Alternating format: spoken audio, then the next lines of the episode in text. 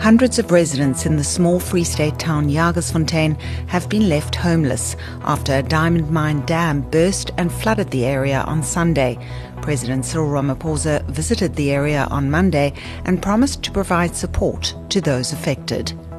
Government does move slowly, but what we are going to be able to do here is to bring on board other partners.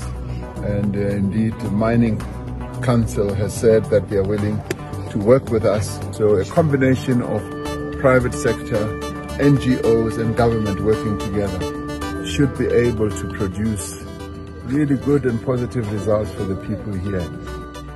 Some residents have been left with just the clothes on their backs, and many are now asking if this disaster could have been prevented.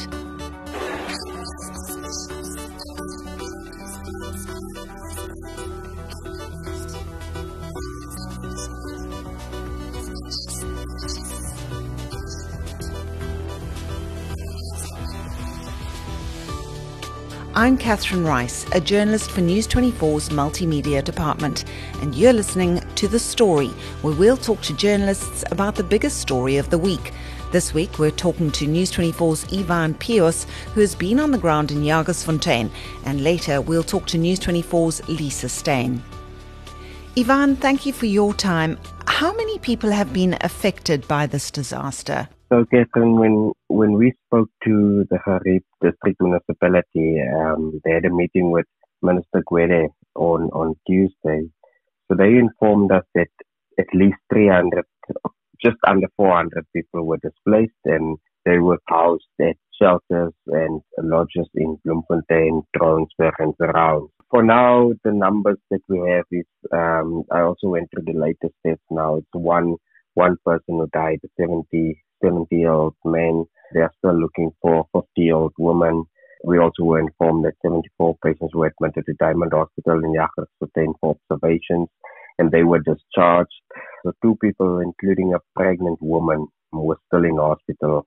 And then five, uh, like five others were um, admitted at uh, various other hospitals like Pelonomi and Albert Nzula in, in Bloemfontein. Ivan, can you describe what you saw when you visited Jagersfontein this week? Uh, just how bad is the damage? When we when we drove in, we, you could see the extent of, of the muddy, the grey muddy waters and how it spread across the open field.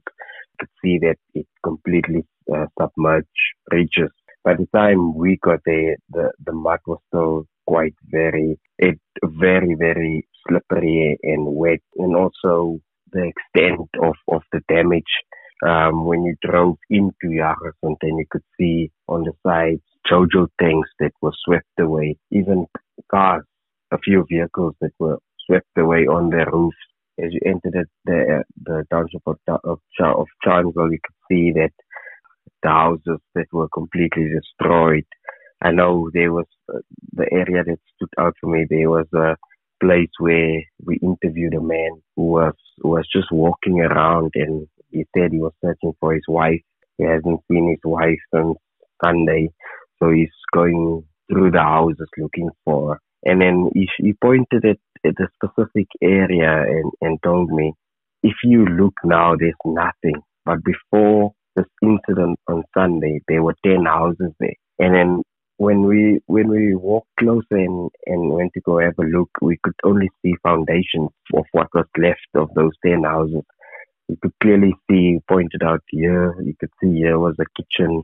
Maybe this was a, a living area, living space, but there, all of it was, was swept away and completely destroyed. We also managed to speak to uh, a local mechanic who said he was working on, on cars for clients. Uh, his clients are in Trompsburg, Sama in Edenburg, and those cars were also swept away. He, we also found him on the scene Monday walking around assessing the damages of the vehicles, but he said they are beyond repairable. And he said his biggest fear was, was then phoning these clients and informing them that your car is beyond repairable. It's a complete, a complete write-off. Also found the SPCA on, on the ground and I managed to speak to one of the inspectors who had just rescued a cat and he was busy trying to clean the cat, but the cat was covered in mud. And he told us that more than 500 animals were, were rescued and a lot of them had to be euthanized because of the extent of the sludge and the, the waters in their lungs. So yeah, and also farmers. You had farm. Uh, we spoke to a farmer who, who said some of his cattle, the cattle that um, were supposed to go on auction next week, that's completely wiped out. As they were rescuing cattle on the ground, they they took them in like your your sheep. They took them into the their their house and washed them off with hot water in in their bathtubs um, and covered them in blankets and fed them because they said uh, a lot of the cattle were disorientated. And what stood out for me was when we went to a different section of, of the township, we saw or spoke to a pastor, um, and he said early Sunday morning when the waters came flooding towards their houses, he went out, he, he alerted his kids and told them just to run for their lives. And then he went door by door, throwing stones onto the roofs of his neighbors to alert them to run for safety.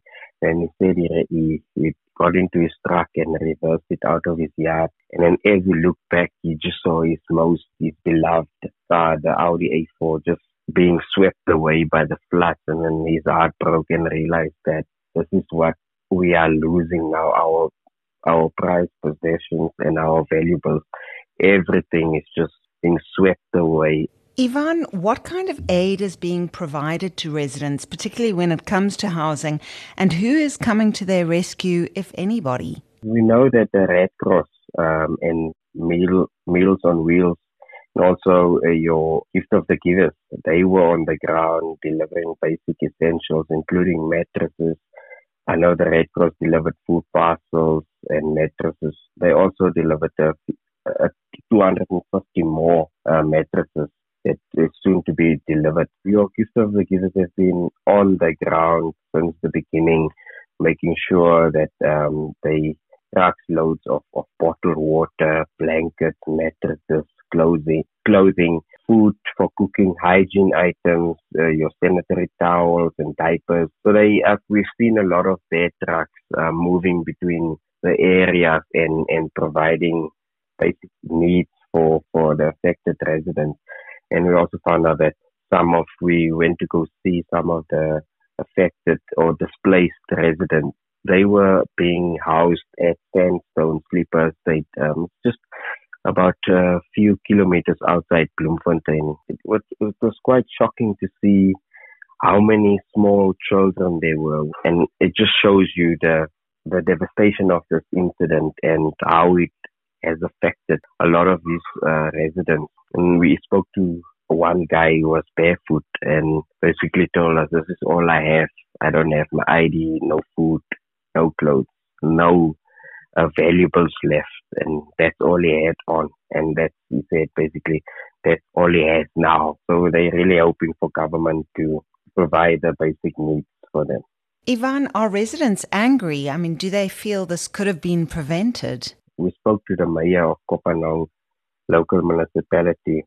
And then the interesting part about his, his interview was a year ago in February 2021, he warned that should this dam wall collapse, it will wipe out families and ruin lives. And he's been very vocal about campaigning in, in the townships and in, in Jagersfontein, campaigning and calling for, for the mining company to do something about this uh, the tailing dam. And look, we we we're sitting with that situation now where this has become a reality, where the dam wall has has collapsed and and it has ruined lives. And he has he has he has warned about this and he said um, spoken to the community and they are very very angry and upset about this and saying that they have been complaining and nothing has been done about this very, very tragic consequences there. Thank you so much for your time. That was Ivan Pijoos, News 24 reporter. We're now joined by News 24 journalist Lisa Steyn. Lisa, thank you for your time. Can you tell us about Jagersfontein Developments, the mining company at the center of this tragedy? Who are the owners and how long have they owned the mine for? So, Jagersfontein is actually one of the oldest diamond mines in South Africa. And, it was mined for over 100 years until De Beers closed it in the early 1970s. So the mine was actually never reopened, but it was the dumps or uh, what the industry calls tailing facilities that were sold to Jagersfontein Developments in 2010. So Jagersfontein Developments was incorporated by a consortium. And what we know is that this consortium comprised of a company called Super Kolong, another mining company called Sonop Diamond Mining, and we also know that Johan Rupert's Reunert uh, also held a stake. It does get a bit complicated though because um, we don't know how those shareholdings have shifted over time exactly. We do know that uh, sold its interest out just months ago to a global diamond cutting polishing company um, for about 20 million euros. That company is called Stargem. So that's what we know so far. And Lisa, will the mine owners be assisting victims or is it not really their responsibility? So Jagersfontein Developments have pledged 20 million rand to help with the disaster relief, and they said they'd already spent 600,000 of this. At this point in time, we don't know who is responsible for the incident exactly. So I think it's just a sign of good faith. The uh, the Minerals Council has also launched a relief fund requesting its members to contribute funds, and they're hoping to raise about 50 million. AfriForum has also opened up a fund and calling for donations.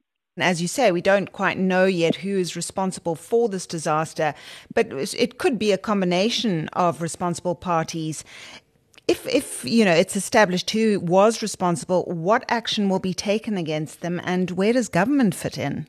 Well, government uh, departments are now collaborating uh, to try and probe this incident and find out the root cause, and that presumably would dictate who is then held accountable we do know there was a legal tussle over these mine dumps back when they were first sold.